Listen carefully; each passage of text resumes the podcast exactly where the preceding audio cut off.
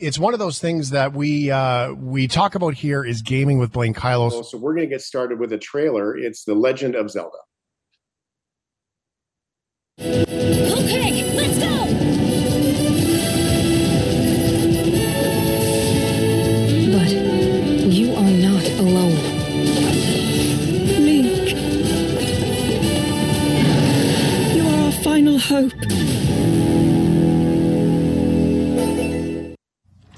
All right, Blaine Blaine, Blaine Kyllo is here with with us. It's time. Tell us about The Legend of Zelda.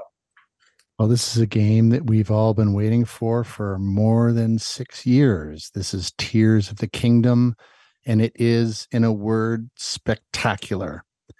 This is a game that picks up where Breath of the Wild left off. And what was really interesting about Breath of the Wild is it kind of reinvented what we think of when we think about a Zelda game. This is a franchise that goes back decades, and the original Zelda games were top down and you could only move up and down and left and right and you had this really weird little sword pixelated animation that you use to defeat the enemies. And we've come a long way since then. Breath of the wild invented this world um, which is not unique to games but it was something different for a zelda game this is an open world a completely vast space that you can explore and Tears of the Kingdom creates a sandbox in a way that Breath of the Wild just couldn't. This is really a place where your imagination is the limit of what you're able to do. So, some of the new things that it's brought in are crafting. So, you can modify weapons with a variety of objects from the world. You can attach a boulder to a sword or a stick to make it a more powerful weapon. And you can also in the most imaginative ways engineer and build contraptions that you need to solve the environmental challenges that are a part of this vast world of Hyrule that's been created here. So you have to cross a lake. And the only way you can cross the lake, because you can't swim across it, it's too far, you have to either, you know, invent yourself a raft. But then if you've got no propulsion, you have to figure out a way to propel the raft across the lake or you've got a massive valley that you have to cross. And so you've got to create some way of flying or floating or getting across the valley. And there are already incredible inventions that people have come up with in this sandbox of a world, creating rockets essentially to do all kinds of crazy things. It's like Minecraft and Lego fused with the incredible adventure of The Legend of Zelda and that's only a part of it because the story here is quite in depth and it's quite detailed and this whole package is something that proves how important tenure and consistency is to a development team because the same developers that built Tears of the Kingdom built Breath of the Wild. They started building this sequel immediately after the last game released, and you can see that consistency in the game itself.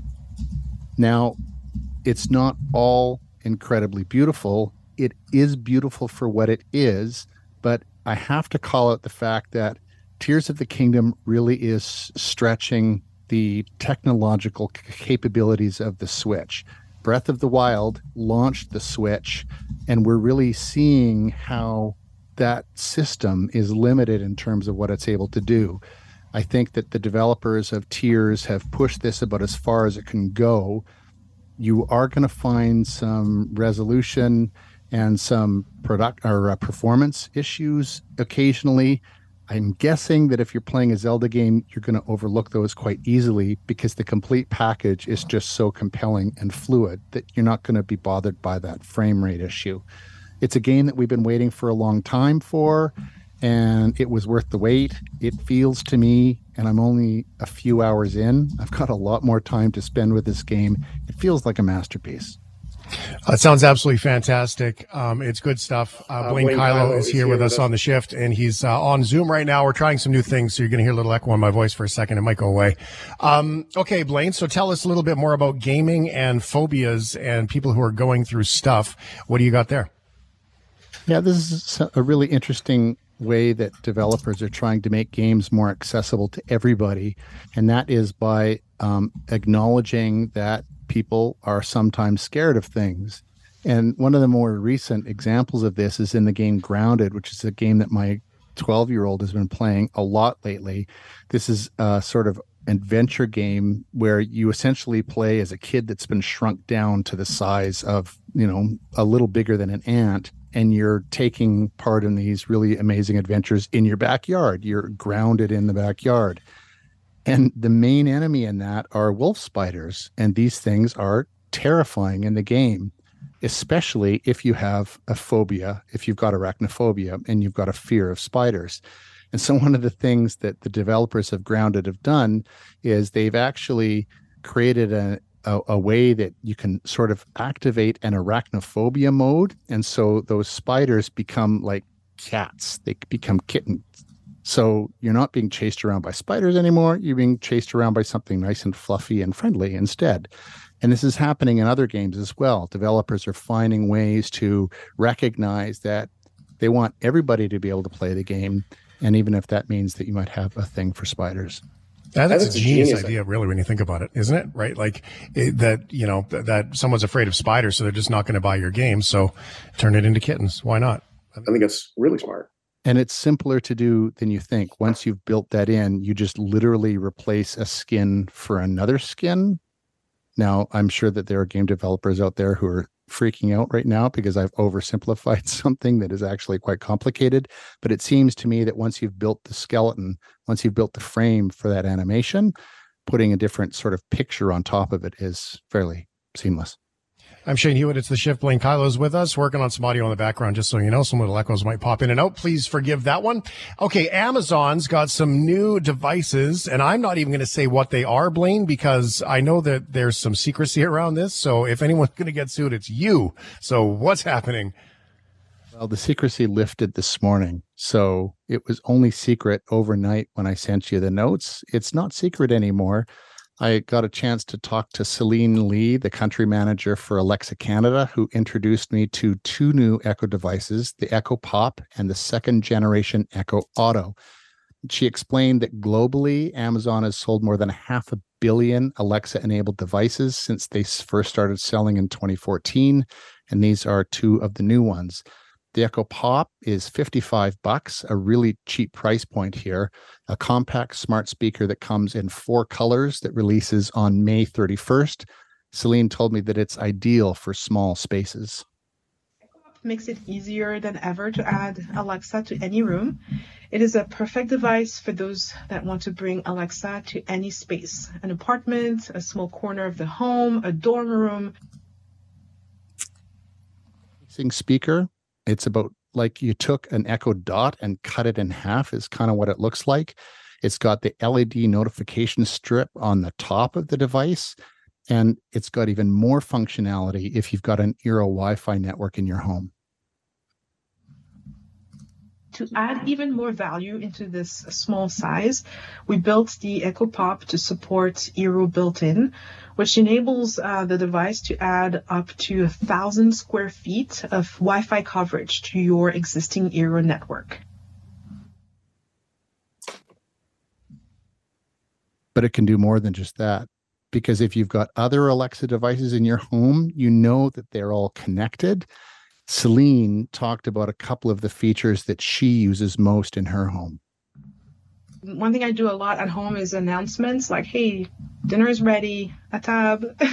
It'll bring in every room. Um, my most favorite is the multi room music. So you play music everywhere. And then you walk through your home and it's synchronized. You don't even hear the difference, and every room has the music playing. So you can do that. It's fully compatible with all of your Echo devices.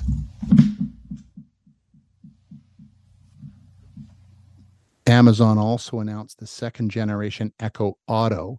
This is an $80 device that plugs into your um, car and your smartphone, and it essentially brings Alexa into your car through the auxiliary input or the Bluetooth connection of your car. Because one of the things that Celine mentioned is that the average age of cars on the road in Canada these days is 12 years. So there's lots of cars out there that aren't like mine that don't have all of that hands-free smart functionality that makes navigating and taking calls so seamless. times to hear you and respond to requests while you're driving. The music that you may be listening to over the air conditioning or even the road noise that are um, in the cabin. It is really great for anyone who wants to add Alexa to their car and enable those smart features. It also turns your phone into a driver's display, display if you don't, you don't have, have a screen in your console. But you've got to make sure that you're not touching the screen because as long as you're only looking at it and using the hands free capabilities that Alexa will give you, no cop is going to ticket you. So keep your hands away, audio only. Audio only. Can you hear me okay? Just by the way? Yeah. Okay. Um, Blaine Kyllo, it's absolutely fascinating the stuff that you've got going there. Um, that's for sure. It's, um, I, I, I, haven't tried it. I haven't ever had one in the house. I mean, I've had the HomeKit stuff. And so, you know, there's a lot of flexibility that's coming. Uh, we did think about crossover. Are we going to get crossover between these devices so we could take advantage of all of them? Some degree that's already coming into play with things like Matter, which is the sort of functionality that we've talked about before, where it's a common language essentially that all these different smart devices are going to start talking which will provide a little more connectivity between the different families of devices. All right, Blaine Kyllo, it's a technological world. Thank you very much for being here, brother. I appreciate it. I'll be over here playing Tears of the Kingdom for the next probably three or four weeks. It's the shift. We will be right back. We'll talk to Blaine again next time this week.